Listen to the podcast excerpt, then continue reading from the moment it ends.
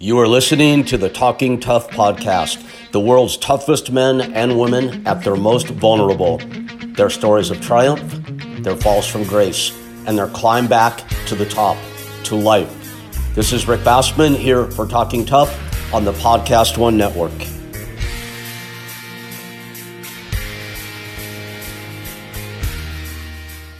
Hey, everybody, it's Rick Bassman spent about 30 years in virtually every aspect of the crazy worlds of pro wrestling and mixed martial arts and have literally hundreds, if not thousands, of uh, some pretty wild stories.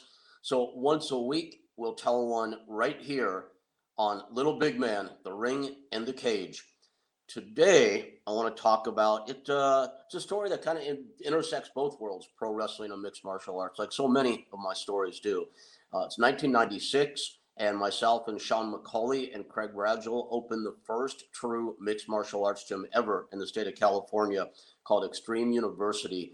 I kill myself and, and spend literally my last dollar getting this place open.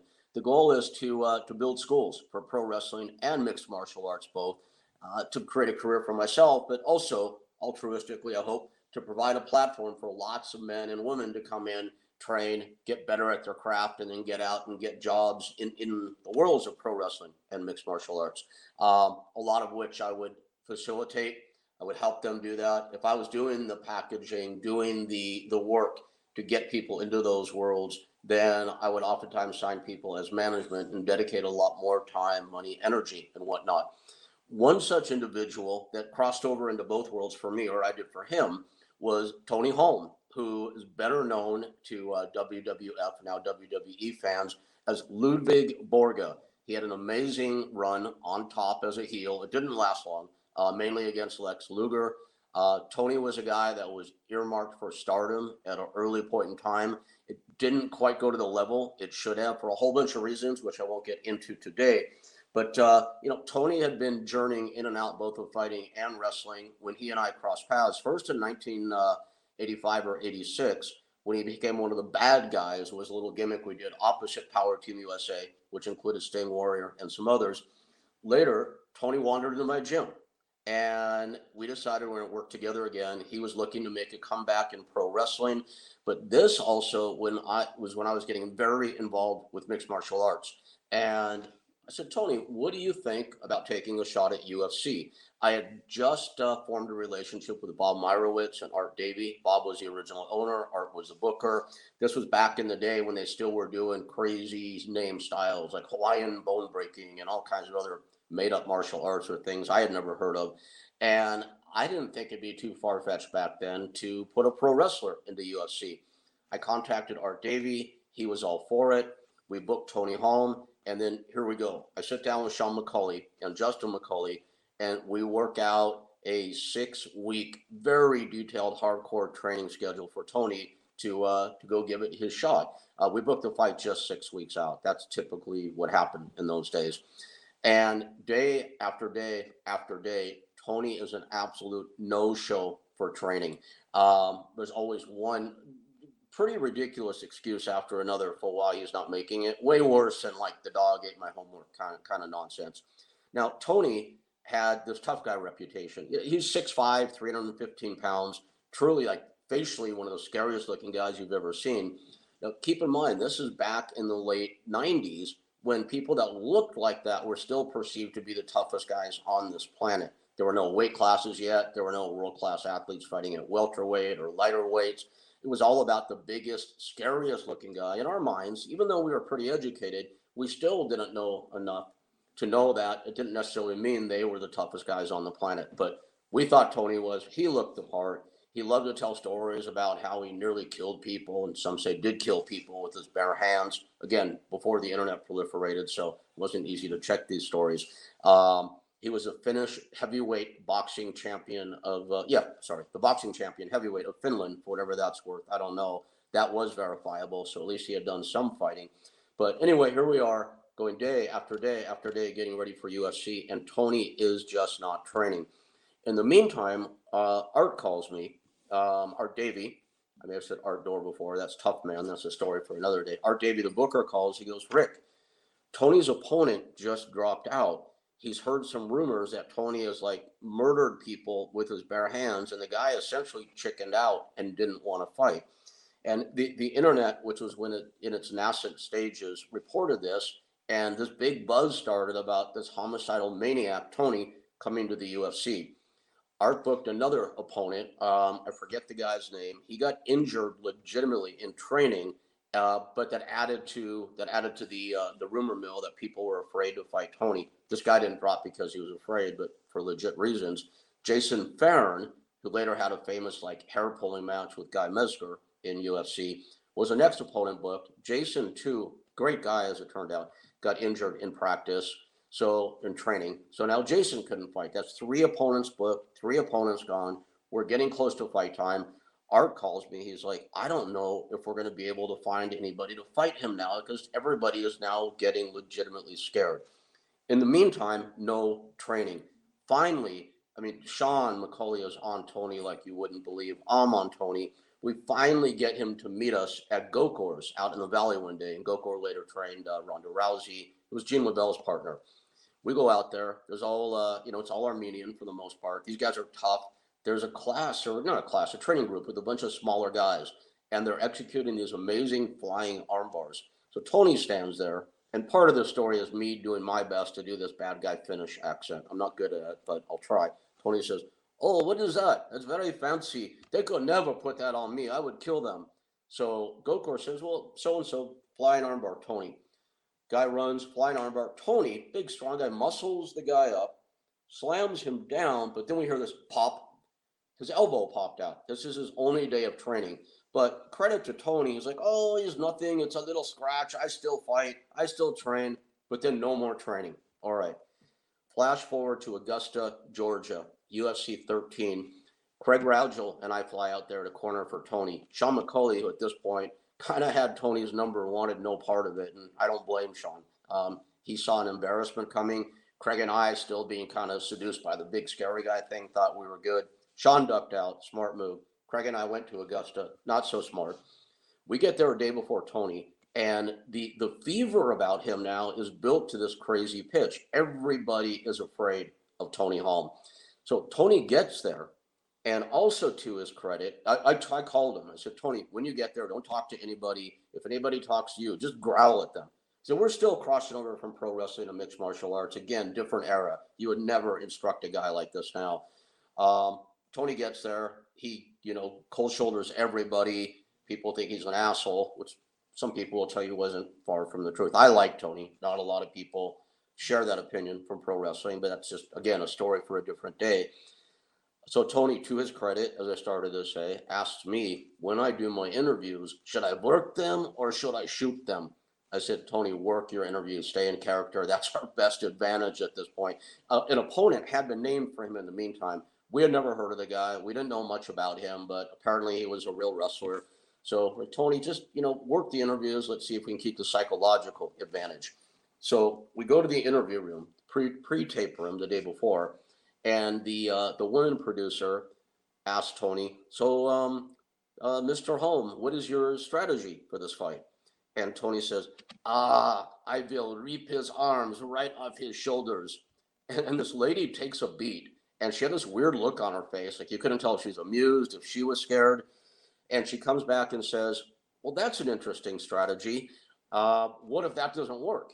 And Tony says, he like glares right in the camera and yells, then I will rip his fucking head off. This is his words, not mine. I don't like to use profanity, but it's part of the story. This lady looked genuinely shocked, and that that ended, uh, sorry, ended ended the interview. Articulation, Rick. We get excited about these things. So they're playing this on the screens in the hotel. It goes out on the news wire. In the meantime, I later became friends with the guy who went on to be Tony's opponent. He told me his his opponent told me his mother had seen this interview on TV and called and begged him not to fight Tony. That's how afraid the opponent's mother was. It was pretty funny. Um, anyway, it's two days before now, I think, and uh, Tony says, "I want to train. Uh, I need to train." So great. There's mats at Gold's Gym that have been provided. We go to Gold's. Tony decides, and he's going to train with Craig. Craig is a big guy. And that's my partner, good wrestler, pretty decent fighter. Um, they're going to roll, but Tony decides he wants to lift weights instead. So he's doing those like monster, monster heavy sets of bench, heavy squats, heavy deads. I've never seen all three in one workout, but that was Tony. And we're going, Tony, you're fighting in a day or two. This is not the way to train. It's okay. I'd be the strongest man in the world. I just squash him to death. So we like we feel like Tony's starting to believe his, his own press now. It's actually getting kind of funny. Um, so that's Tony's workout. While we're in the gym, this lovely young lady walks up to him. Um, she kind of looked like she had missed the casting for Deliverance Part Two. I mean, she was missing teeth. Um, you know, anyway, she comes up to Tony, younger younger lady, goes, "Ain't you Ludvig Borga?" We're in the South. I do terrible accents, but I'm doing my best. And he says, Why, yes, young lady, I am. So they start talking. I see them exchange phone numbers, the whole nine yards. Okay, whatever. It's all good. Tony says, I need to eat. Hard training session. So Craig and I and Tony, we go to Applebee's. Tony orders like two massive cheeseburgers and then a double hot fudge sundae for dessert. Tony, this is now the day before the fight, I think, if memory serves. Tony, you're fighting tomorrow. What are you eating? oh, it, it gives me strength. It gives me a big sugar rush. So I get crazy. I can go out and kill. And, and now we know he's believing his own press. We don't know what the hell is going to happen in this fight. Um, we're in the lobby that morning, 3 a.m. It, you know, Craig and I, first time we're at UFC. We're all excited to be part of the deal now. We're in the lobby at 3 a.m. This is before the day before the fight, or technically day of the fight, talking with Maurice Smith, who become a friend and later and now a good friend. I'm happy to say. And the elevator doors ding.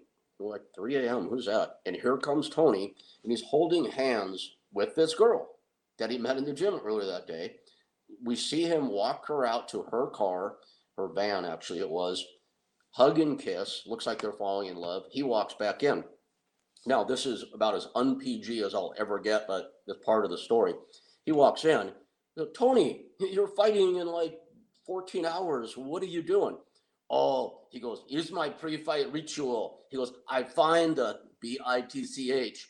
I take her, I put her in my room, then I put me in her. I go in and out a few times. And he goes, and then I stop before I pop. That way it makes me really mean for the fight the next day. And Craig and I and Maurice started looking at each other. Go, okay, great, Tony. Have a good night. Good strategy. We'll see you tomorrow. So fight day comes you know, the uh, checking for gear and all that. Tony has no mouthpiece. And why would he bring a mouthpiece to an MMA fight, right? So we start looking around to borrow one. I had just met Rico Chiapparelli, the, the legendary trainer from the Raw team, who later became friend, very good friend of mine and a partner. Uh, he later introduced me to Mark Coleman and Mark Kerr, who I managed and ended up managing, and a bunch of others.